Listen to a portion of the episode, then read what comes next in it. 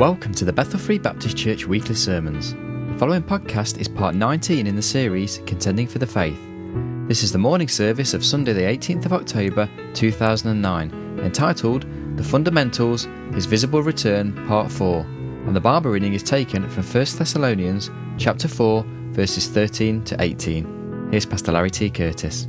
If you'd like to be opening your Bibles, okay, 1 Thessalonians and chapter 4 is where we will begin to take our scripture reading from this morning. I invite you to stand with me to honor the reading of God's holy word. 1 Thessalonians chapter 4, verses 13 through 18. It says, But I would not have you to be ignorant, brethren, concerning them which are asleep, that ye sorrow not, even as others which have no hope. If we believe that Jesus died and rose again, even so then also which sleep in Jesus will God bring with him. For this we say unto you by the word of the Lord, that we which are alive and remain unto the coming of the Lord shall not prevent them which are asleep. For the Lord himself shall descend from heaven with a shout, with the voice of the archangel, and with the trump of God. And the dead in Christ shall rise first. Then we which are alive and remain shall be caught up together with them in the clouds to meet the Lord in the air, and so shall we ever be with the Lord. Wherefore, comfort one another with these words. Father, we thank you so much this morning. Lord, first of all, just for the privilege to be able to be gathered together here in your house today. Father, we thank you for your love and your grace in reaching down to save our souls one day. Father, we thank you for your word that you've preserved for us, that we have before us, and for your spirit that lives and dwells within to give us understanding of these spiritual matters. And Father, we just pray that you would take and use this time today for your glory. We pray that you would anoint, that you would take and and bless, Lord, that the words that are spoken here today would be the words that you would have spoken. You know the hearts of each individual. You know if there's anyone in our midst this morning that's lost, that needs to be saved. Father, you know if there is that one that is walking afar off that needs to be drawn near. Father, you know each and every Christian's, you know the burdens they're carrying now or might be carrying this week. You know the challenges that lie before them. We pray that you would take and meet each need as only you can for your glory and for your honor alone. In Christ's name we pray. Amen and amen. We're up this morning to sermon number 19 in our series on contending for the faith. And of course, as we have gone through that series and we have come to those things that we are to contend for, those fundamentals of the faith. And I can tell you that this fundamental, it really is the longest sermon I've ever written in my life. And I've had to leave so much out. but speaking of those things that are fundamental about Jesus Christ our Lord. And of course, we're up now to the reality of His, Jesus Christ, visible return to this earth. And we've been looking at that for the past few weeks. We began by trying to define the importance of the visible return of the Lord Jesus Christ to this earth. We then moved on to describing the meaning of just what we're talking about when we speak of his visible turn, of his visible return, of his second coming. And then we began by detailing the action. And of course, for those of you that were here uh, last week and picked up one of the uh, timelines that I gave for you, I've already made changes to it already. Uh, not that I've taken anything off, but I always find some little something that, because you've got to realize that there are many, many more verses in the Word of God that deal with the second coming than just what's on this, this timeline. Um, and uh, so I have, you'll notice if you uh, have got yours, I'll print off some more and you can replace it if you'd like. But I've just added in a few verses here that deal with this uh, period that we know as the uh, seven years of tribulation here upon this earth, and and also uh, this one here dealing with the millennial kingdom of our Lord that will be uh, set up.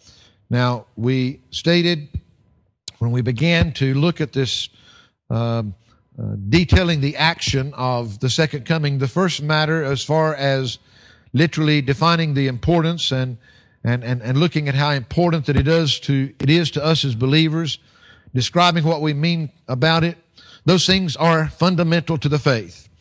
Um, I said very simply and unashamedly that you cannot be part of the same Christian faith and not believe that Jesus Christ is returning to this earth for the saints.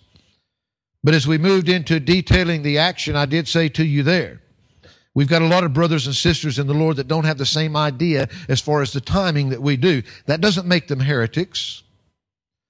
The simple truth is, is that we cannot really approach this subject without looking at these details to some degree and sharing with you why that we state what we believe about the visible return, the second coming of Jesus Christ, as we do in our statement of faith as a body of believers here. And there are things that though they may not be fundamental to be part of the same faith, they are extremely important to be part of the same fellowship if we are to join our hearts together on those matters.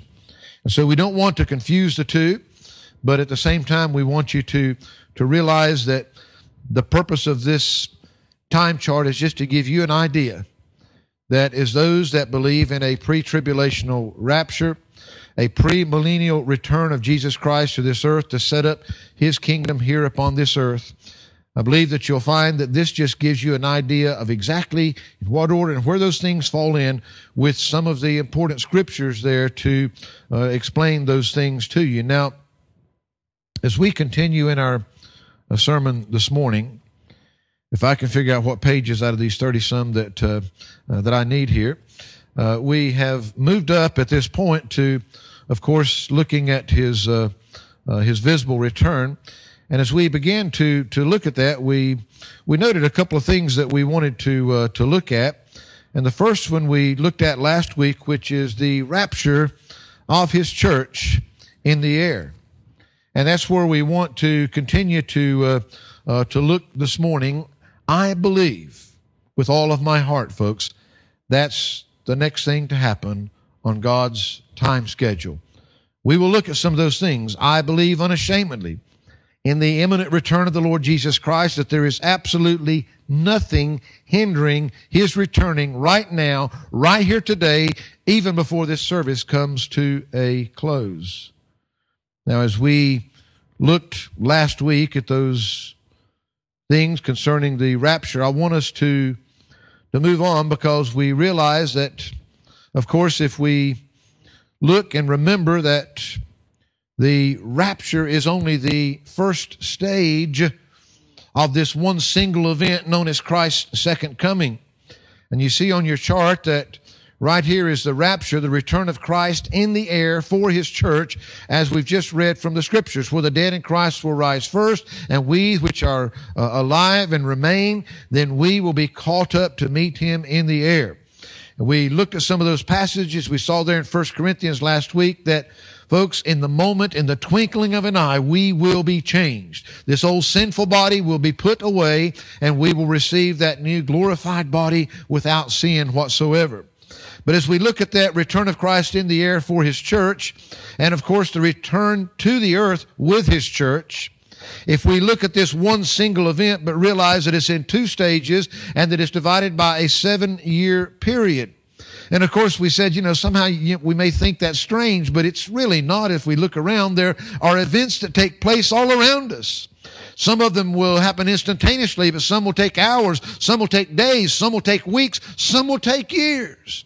And we don't find that strange that those events can be over a period of time. When we look into God's Word, the second coming of the Lord Jesus Christ, there are a lot of events that are going to take place over a seven year period, which is all part of that second coming of Jesus Christ to this earth. Of course, as we look at this, as these seven years begin, we start with the raptured saints in heaven, as we saw last week but also the remaining sinners here upon the earth. Now, it is a time that's filled with very important events for both. But the, car- the contrast between those events and what is happening with them could hardly be greater. I want us to look, first of all, this morning at the raptured saints in heaven. You'll find that during this seven years that I've got here in red on your chart, the seven year tribulation period, this is earth, this big line running across here. This is what's taking place here upon the earth. But at the same time, here the, the saints have been called out of here to meet the Lord in the air, and we're now in heaven. And so there are events that are taking place in heaven at the same time that these events are taking place here on earth. The raptured saints are in heaven. They've met Jesus Christ at this time.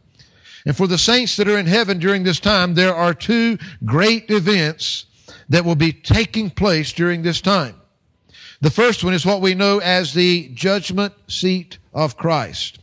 Now, I'd like to give you just a couple of passages. If you look, first of all, in your Bibles to Romans chapter 14, and in Romans chapter 14, we find in verse 10, he says, But why dost thou judge thy brother? Or why dost thou set at naught thy brother?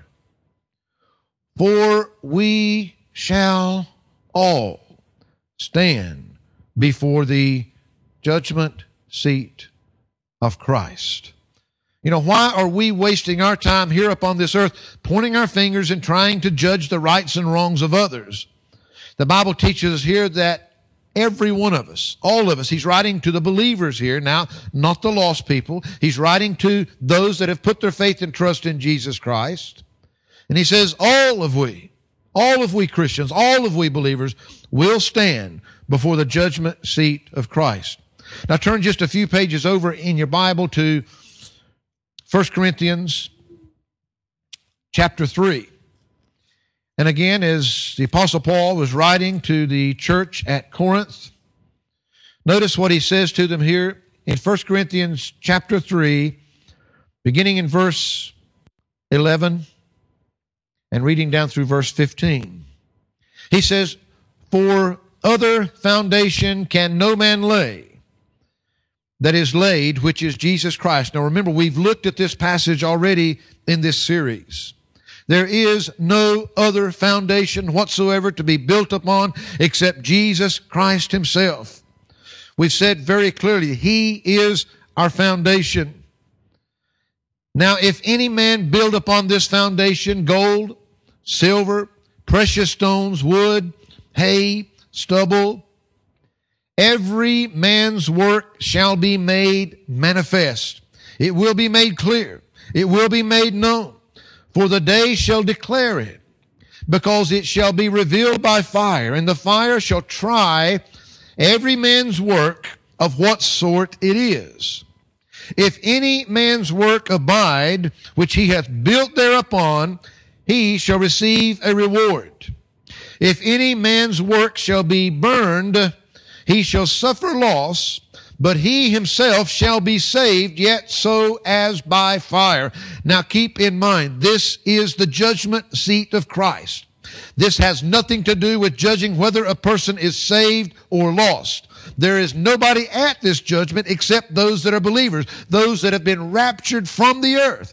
We will all appear before the judgment seat of Christ. And while we are there, the Bible teaches us that we will give account for those things which we have done in this life. But we see clearly here, it is not those works that will decide our salvation because even if our works are burned up, we shall be saved yet as by fire. I think that one of the things that I would hate to even contemplate is standing before the Lord Jesus one day with all that He has given to me, and so undeservedly, and yet having to stand there and face that what I've done in this life, whether it be because it was the wrong works or the wrong motives or those things that we've looked at before, that it's all gone because it was not done for him, for his glory. The truth is, is that we will stand at the judgment seat of Christ as believers, not to be judged for our salvation, but to be rejudged for rewards. Now, there's an awful lot of speculation over, I mean, if you're going to be in heaven, why do you need more than that? You know, if you're going, if you're going to be in the, in the most perfect place that is beyond anything that we can imagine.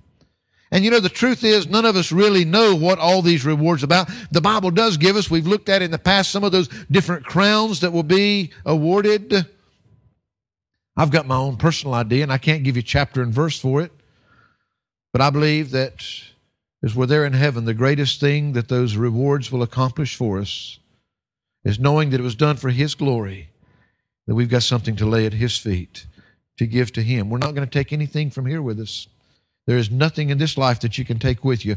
Only that which is done for Him will last. And I believe with all my heart that one of the greatest joys that we could experience is He that has loved us and done so much for us that we've got something to lay at His feet to give Him thanks for all that He has done. I'd like to read one other passage, and again, it's just a few pages over in your Bible in 2 Corinthians chapter 5. And in 2 Corinthians chapter 5, I'd like to read one verse in verse 10. He says, For we must all appear before the judgment seat of Christ, that every one may receive the things done in his body according to that he hath done, whether it be good or bad. Simple truth is, folks, is we must all appear there. There is no getting around it. And as a believer, you're not going to be there unless you are a believer, unless your sins have been taken care of. But I believe that that should challenge us in our Christian lives. The Bible says we will give an account for that which we've done, whether it be good or bad. The Bible says some of the things are going to be burned up and some of them are going to be saved. The truth is, are we building up our treasures in heaven or are we trying to build them up here on earth as believers? If there is going to be anything in heaven, it's going to be that which we do for the Lord Jesus Christ there for his glory. So we find that the scriptures are very clear that all will appear before the judgment seat of Christ when he's speaking to the believers. But there's also something else that you'll notice there on your chart, and that not only is the judgment seat of Christ, but the marriage supper of the Lamb. You see, it stands to reason that the judgment seat of Christ has to take place first because at the marriage supper of the Lamb, the bride is being presented spotless and adorned for her groom. Look in Revelation chapter uh, 19, if you would. And in Revelation chapter 19, you find this in verses 7 through 9. He says, Let us be glad and rejoice and give honor to him, for the marriage of the Lamb is come, and his wife hath made herself ready. And to her was granted that she should be arrayed in fine linen, clean and white, for the fine linen is the righteousness of saints. And he saith unto me, Write blessed are they which are called unto the marriage supper of the Lamb. And he hath said unto me, These are the true sayings of God. So we find that there is something else that is taking place here in heaven, which is called the marriage supper of the Lamb. Do you believe that's literal? Yes. Remember, I told you there's two primary reasons that Christians have come up with different ideas on whether or not that they stand on a premillennial uh, uh, reign of, of a return of Christ or whether they are uh, amillennial in their beliefs. And it really comes down to what you take literally as God says it or what is take as, as typography, as symbolism of something that's not genuine and real. I personally do not see that as Christians that we ought to take and symbolize anything that God doesn't give us a good reason himself to symbolize. If God says it's going to happen, and there is much, if you take and read many of the old prophets, we'll see whether it's, whether it's Isaiah or whether it's Daniel, you take and read what they're saying is going to happen. If you read it and believe that it's going to happen as they said it, you look at the book of Revelation and you look at what the Bible says is going to happen. If you take it for what it says, then you believe that these things are literal. Why should they not be? Why would God? Yes, God uses typologies in the, in the Old Testament. Yes, He uses symbolisms even in the New Testament. But those things are usually clear and very clear for us to see. When the Word of God says something, we should not take it upon ourselves that God means something different than what He says. And so we find that the Bible speaks specifically. These are not names that man has made up for things that are taking place. That there's two events that is going to take, be taking place in heaven following the rapture of the church out of here. And one of them is the judgment seat of Christ when his believers, each one will stand there not for their salvation, but to give an account of the works that they've done in this life, whether they will have any rewards that have been laid up there or not. And there will be the marriage supper of the Lamb. Again, we find that throughout the scriptures that the Lord uses this picture of the bride and the groom coming together. We as a church being the bride of Christ and he being the groom. And there's coming a day when these old sinful bodies have been left behind, when we have been made ready for the groom, and we have those, those sinless, glorified bodies, But the Bible says there's going to be a marriage supper. There's going to be, finally, when we are ready, to be joined genuinely with the Lord Jesus Christ as his bride. So the rapture saints in heaven, those are the events, and we could say many things about those, but that's not our purpose at this time. At the same time that you can see that these two events are taking place in heaven, we find that there are a lot of events that are taking place here upon planet earth. The remaining sinners on earth. For those that have been left behind on earth, it will be a period like nothing that this world has ever seen. We call it the seven year tribulation period, the great tribulation. We find that it will be a time that nothing that man has ever seen can compare to it. Turn with me, first of all, in your Bible to the Gospel of Matthew. And in Matthew chapter 24. Now we've looked at a few of these verses in this chapter when we attempted to describe the, the importance and to define the meaning of the second coming. There can be no question as to what Jesus is describing here because of the question that is asked to him in Matthew chapter 24 and verse 3. We find that a very specific question is asked. And as he sat upon the Mount of Olives, the disciples came unto him privately saying, Tell us, when shall these things be? Listen, and what shall be the sign of thy coming and of the end of the world? Now, do you believe a lot of people see this as a negative? They think that somehow, you know, these Christians for 2,000 years have been saying he's coming now, and he still hasn't come. And of course, the Bible tells us that there will be those that will mock us, that they will actually make light of us because of that. Oh, you keep saying this and saying this, but nothing is happening. But you see it just the contrary. I see it as a positive. And as we look through this, I hope you can understand and believe. Yes, even those Christians in the first century, they believed with everything within them that Jesus Christ could come back right then. They believed he would come back before their physical lives came to an end.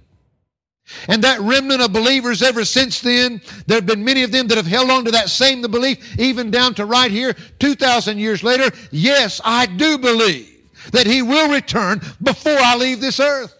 I believe that. I believe that He can. I don't know that, and I'm not about to get out as some and prophesy that He's coming on such and such a date and such and such an hour, because we'll see that no man knows that.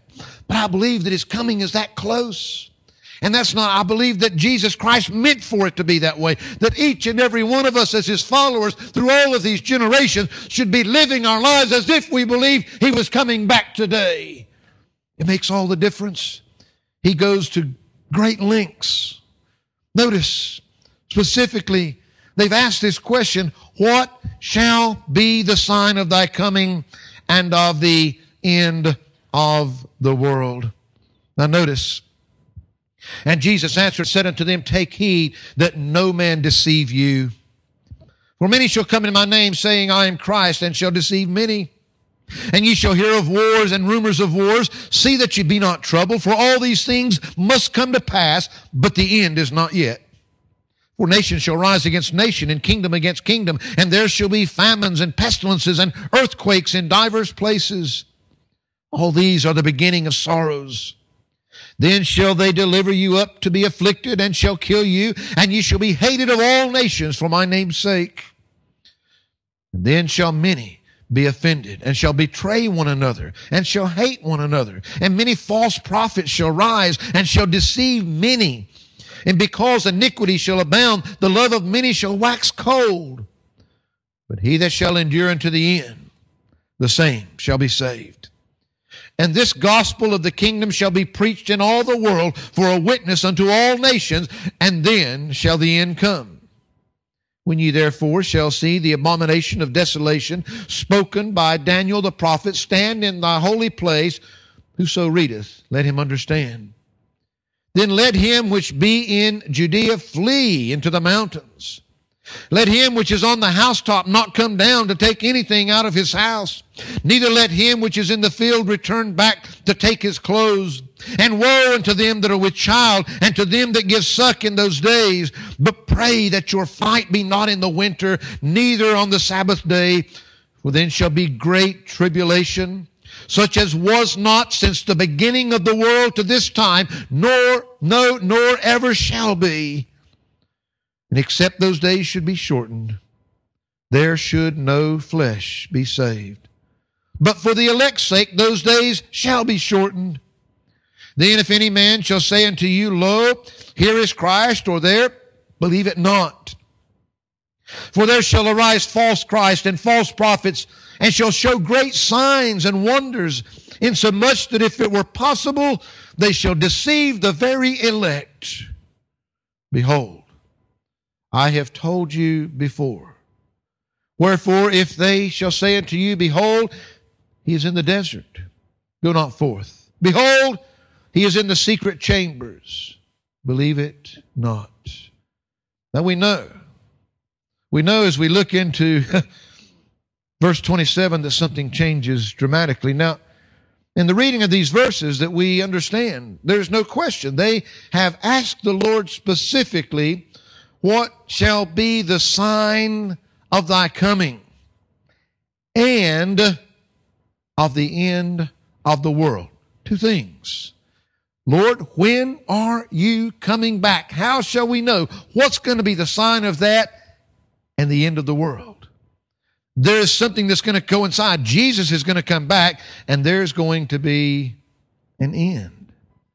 Now, if we understand the second coming as an event that's taking place in these two stages that we have pointed out to you here over a seven year period, these verses become much clearer and easier to understand. You see, you can have absolutely no doubt what's taking place in verse 27, the next verse there. We looked at this one last week, I think it was. For as the lightning cometh out of the east and shineth even unto the west, so shall also be the coming of the Son of Man. Believe me, this event here, nobody is going to miss it. We went to some detail talking about what we meant by the visible return of the Lord Jesus Christ. Folks, just like that lightning flashing in the sky on one side and yet you can see it right across to the other. He says that's the way it's going to be when he comes back. You won't miss it. That's a visible return. And yet we find that the Bible also speaks of him coming as a thief in the night. We find that here as the lightning cometh out of the east and shineth even unto the west, that is at the end of the seven year period. Now, pinpointing the beginning of it is a lot more of a challenge. But should that surprise us? should we be able to pinpoint the beginning of that period? The initiation of his second coming.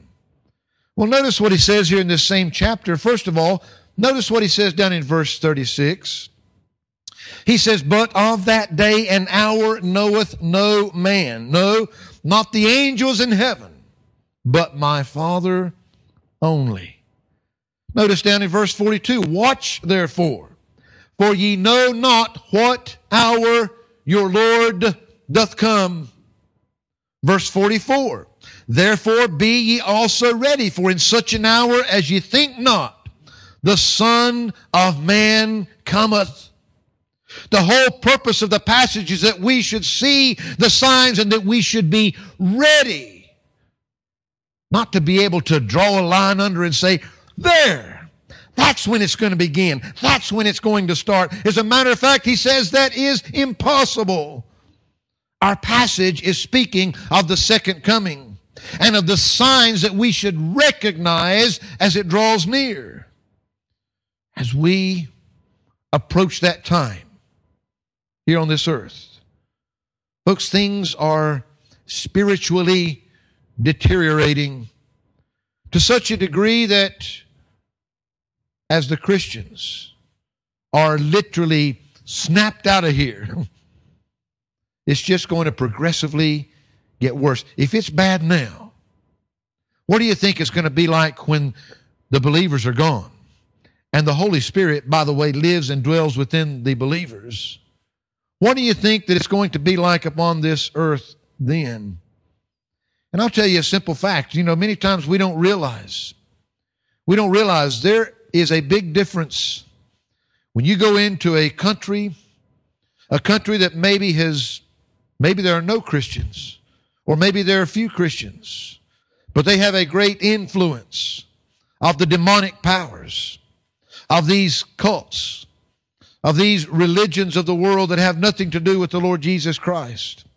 If you don't think that there is an oppression that comes from that, if you don't think that there is a difference in a place where Christians are and where Christians are praying to keep those things at bay, you've got another thing coming. There is a big difference. That's why that for many of our missionaries that are working in those areas of the world, we ought to be praying earnestly for them. Our prayers need to be reaching from here because many of them, the places that they are, there's certainly nobody praying for them there and they are standing face to face against the very forces of hell. Well, they need not fear. Folks, we don't have to be afraid of the devil, but we can't fight him in our own strength and in our own power. We need that which is beyond us. We find that when the Christians are gone from here, it's only going to it's only going to get worse. We find that the Bible teaches us as we look at greater detail into some of the prophetic books that in actual fact, that seven years is again divided into two, three and a half year periods.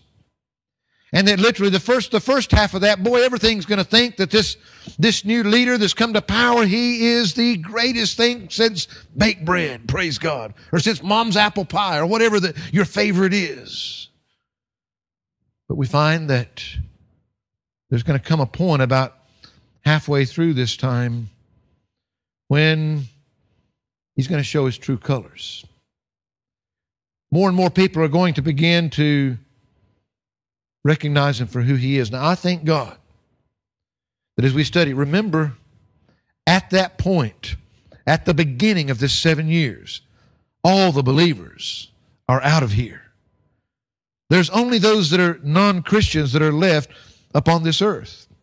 And of course, there's a lot of things. God's going to call forth His witnesses. There's going to be the 144,000. And I'll say this as we look, and, and you can look at some of those things yourself. The, the reality is, is that for most of that period, His primary focus is going back to the nation of Israel once again, as it did before the Gentile period that we live in now. God is God of all, and His grace reaches to all. But once again, there are many fulfillments that must be fulfilled for the nation of Israel that will be fulfilled during those seven years here upon this earth. You see, I thank God that people will be saved during that time. But to be saved during that time is going to cost them dearly. Matter of fact, for most of them, it will cost them their lives. There will not be any pretending. Because if you're going to stand up and be counted, we know that those that will not receive the mark of the beast will not even be able to, to buy and sell. At one time, that seemed so impossible. And yet now it's not so hard, is it, when most of us do everything that we do by plastic and online and all of these things, that it's not hard to recognize and understand how a cashless society can very easily work out there. And folks, if you don't think that the technology is already in place, that if we were in a cashless society, as most of most of you never even, you know, the days of getting cash for the work that you've put in have long, long, long been gone. Very few people get that. It went from that to that piece of paper called a check. But now most of it's just electronically transferred all the time from one fund to another, and it's done that way. The technology is there. You don't think that you could be stopped from being able to go down to the shop and be able to, to buy your loaf of bread and your milk, if everything is being done electronically, and if you haven't received the mark that is necessary, the mark of the beast, to identify you with the world and not with Him, not with Christ. Oh, it's, the technology's there now. It's not hard for us to see those things happening anymore. I'm saying that it's upon us. We find that during that last three and a half years, that's when it, it, folks, it is going to be like nothing that anybody has ever imagined or seen upon the face of this earth before. Now, some of them, as we're looking at this passage here, which we know precisely that Jesus is answering the question about the sign of his coming and the end of the world. Now, some believe right there in verse 4 is where the tribulation period begins and the Christians are out of here, and that all of this is dealing strictly with the tribulation. Some believe these first few verses are dealing with our last years here upon earth, and that it's in verse 8, the beginning of sorrows, that the Christians are raptured and the tribulation period begins. Still others see verse 15, when you therefore shall see the abomination of desolation, the Antichrist himself, that that's where the tribulation begins. You know what my advice is to you this morning? To see it as Christ said it, understand what he was answering here and what he wanted us. These things are a sign of his coming and of the end of the world. He's saying, be ready. He's saying there are lots of events to take place before the second stage of Christ's coming, when just like that lightning bolt, he'll be visible for everyone to see. But I don't see one single event in God's Word that needs to take place before the first stage of His second coming the rapture, the saints being called out of here. That's why that I can stand unashamedly. And I can declare to you this morning that I believe with all my heart in the imminent return of Jesus Christ, that He can come right now before this service even comes to a close. Nothing whatsoever to hinder it. Look back with me very briefly into the book of Daniel in your Old Testament. In Daniel chapter 9. Now, for some of you that have been here with us for some while at, at Bethel, you'll remember that some years back we did a verse by verse study through the book of Daniel as we looked at this prophecy and what the many, many things here, because there are many symbolisms and things that are represented here. We certainly don't have time to do that now, but hopefully you'll have retained some of what we talked about there. We find that if you look with me in Daniel chapter 9, I'd just like to read from verse 20 down to verse 27, he says, And whilst I was speaking and praying and confessing my sin and the sin of my people Israel, and presenting my supplication before the Lord my God for the holy mountain of my God, yea, while I was speaking in prayer, even the man Gabriel, whom I had seen in the vision at the beginning, being caused to fly swiftly, touched me about the time of the evening oblation. And he informed me and talked with me and said, Oh, Daniel, I am now come forth to give thee skill and understanding. At the beginning of thy supplications, the commandment came forth, and I am come to show thee, for thou art greatly beloved. Therefore, understand this matter and consider the vision.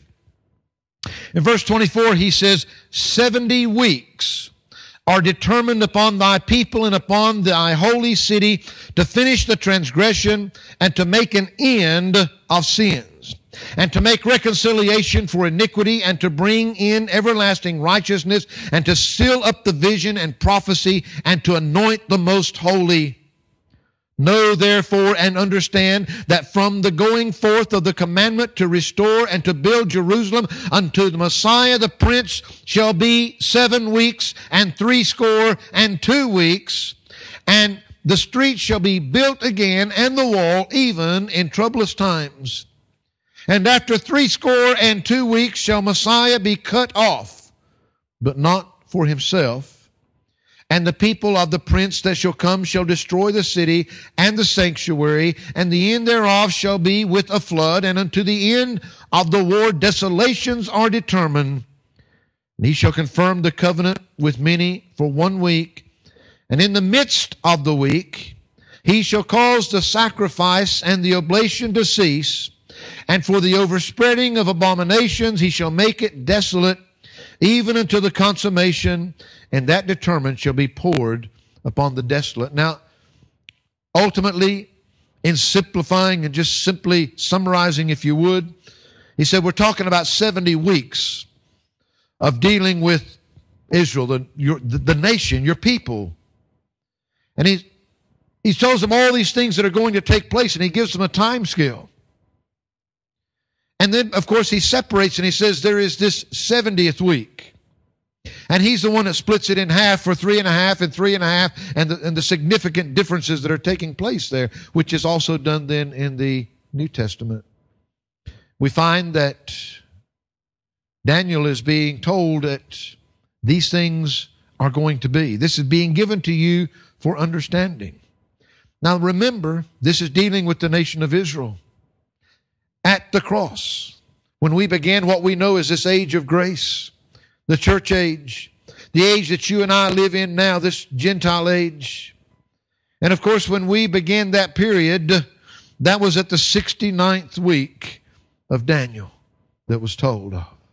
And we're in that intermittent time because this is not the time when God is dealing directly through the nation of Israel as he did with his people in the Old Testament. He's dealing through his church in the New Testament. You and I live in the church age, this age of grace.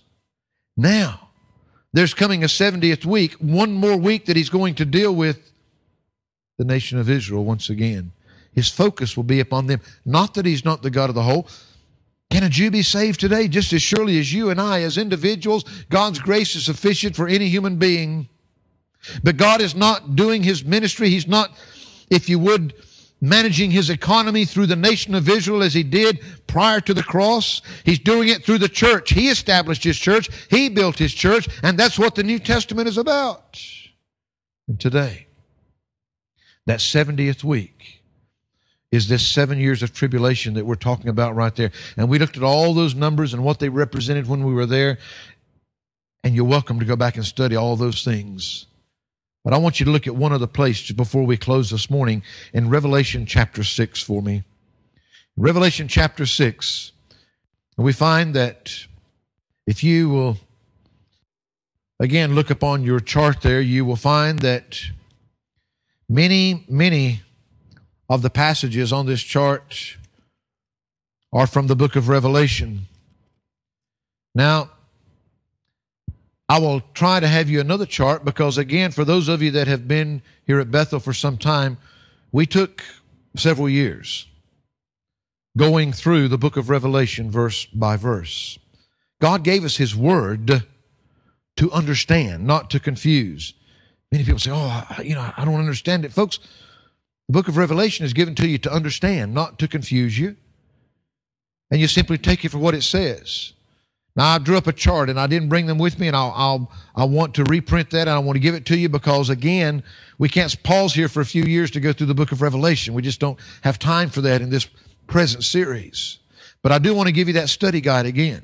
Nothing phenomenal. It's just something that I put together that is set out in, in, in, in seven sets of seven that shows us uh, easily how that these things are taking place through the book of Revelation. And I'll, I'll, I'll pass one of those along to you to look at. What I want you to realize is in the entire book of Revelation, that from chapter 6, verse 1, right up through verse 18, or chapter 18 verse 24 most of the of the book of revelation is dealing with this 7 years of tribulation. We find that again we could take and look at all of those events and they are exciting and, and you're welcome to do so. But what's important at this point is that we realize that is this book is dealing it gives us the details it describes in great detail what is taking place upon this earth during the seven year period upon this earth, during the second coming of our Lord Jesus Christ in the two stages, the rapture, while then the saints are in heaven and the sinners are left on earth, and these events that are taking place, it describes it in great detail. And if you don't take God's word for what it says, you know, one of the things that I was taught very, very early in trying to study for the ministry is that when the plain sense makes sense, don't look for any other sense. you know, so many times we try to make it hard. We try to read into it all kinds of things. And I love my brothers and sisters in Christ. And if there's somebody that even is later listening to this out there on the iPods or whatever, if you don't believe this timeline the way I do, then I love you. But if we take God's word as it is given to us in plain text, and if we accept that what he says to us is truth and that he means it in that way and that he's given us all these scriptures, Old Testament and New Testament, he goes to great trouble to give us great detail in his word dealing specifically with this event that we call the second coming.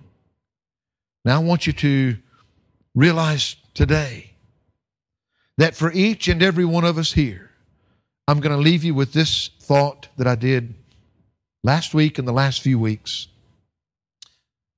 You know that there aren't many things that can be preached and taught from God's Word, Sister Vera, that raise more interest than the subject of prophecy. People like to know what to expect. They like to know what the, the future is going to hold for them. And God gives us a lot of prophecy. God gives it that we might understand it. We find that the simple truth is, though, is that prophecy should have a great effect upon our lives. The second coming of Jesus Christ, and particularly if you believe, as I do, genuinely and sincerely today in the imminent return of Christ, that the first stage of his second coming, the rapture of the saints to heaven, that that could take place at any moment, that there's nothing hindering that. It ought to affect our lives in tremendous ways. If you are here today, and if you don't know without any shadow of a doubt, with absolute certainty, that you're saved, that your sins have been forgiven, that you've been born again, that you're ready to face God at the judgment seat of Christ, eyeball to eyeball, because you don't want to be at the other judgment that we'll look at later. If you don't know with certainty, folks, not that you've just got some religion, that you've said some little prayer, that you've done this or that religious thing, but that you've humbled yourself before a holy God, that you've been washed in the blood of the Lamb, that your sins have been forgiven, if there's any doubt, then the fact that He may return any time should challenge you to make sure that you're ready and know that. And for believers, it should do two big things in our lives, folks. We find that Jesus even points it out here in Matthew. He points it out very clearly that we need to be ready, that we ought to be watching that we ought to be expecting him because he can come at any time. Matter of fact, at one point he says, In such an hour as you think not. It's not where we would think that he would come. We don't know. That should challenge us to be ready for him. Where do you want to be when the trumpet sounds? What do you want to be saying? What do you want to be watching? What do you want to be doing? What do you want to be thinking? The trumpet could sound at any moment. Folks, it ought to have an effect upon our lives. Are we ready for the trumpet to sound in our lives? Are we ready to face God right now with our life like it is? Even if we know that we're saved and we're on the way to heaven, do we want to stand before God with our current lives? It ought to challenge us to live lives that count. How much time have we got left to build something in heaven, something that will last for eternity versus something that is temporary here upon this earth? How much time do we have? To win those that we love that are not ready to face God. How long do we have for our family, for our friends, for those we love? Oh, I know. Any of your family ever get irritated because you're trying to tell them about Jesus and they don't want to hear it? Any of your family ever get irritated with you Oh, I know. I'm not talking about driving wedges. I'm talking about praying and seeking every opportunity you can. There may not be another day. There may not be another week. We've got right now. Now is the accepted time, the Bible says. Christians, all those around us, when that trumpet sounds, I'll give you some scriptures later. I'll just say this now. I believe that if you're under the sound of my voice today and you've heard the gospel in this life and you've rejected it, I wouldn't count on my opportunities of being able to do something about it during the tribulation after the if you're thinking oh well i'll know it's true then not according to the bible. If you're that deceived now you're going to be even more deceived then. Now is the time. Father we thank you today lord for the privilege of being able to look into your word and lord your disciples asked a simple question they wanted to know when you were coming and when the end of this world was going to come. And you went to great detail to give the signs which we can surely look and see and know that are around us right now, Lord. And those things that still must come. Lord, if we if we recognize your second coming is in these two stages, there are two events. There's a time when that you're going to come, that you're going to surprise us, that no man knows, that you're going to call us out of here. And Lord, that's for your saints. Then there's a time when you're going to come to this earth and set up your kingdom. And Father, I pray today that if there's anyone here in this congregation that does not know Jesus Christ as their Lord and Savior, oh, may they not put it off for another day. May they not leave here with those questions and those doubts and those uncertainties. Well, that is a foolish gamble. But Father, I pray also for every Christian here Lord, we can all walk out the door just like we came in this morning and no effect. And Lord, not because this preacher said it, but because your word has said it. I pray that these things may challenge our lives and have an effect upon us today, that none of us would leave here the same as when we came in. That we would leave with a greater desire to make whatever time we've got count for you. We may take whatever time we've got to try to win those around us that will never have an opportunity once that trumpet sounds. Father, I pray that you would use this today to challenge our lives and that, Lord, whatever is needed here today, that each one would be receptive and responsive to that which you speak to them. In Jesus' name, I pray. Amen.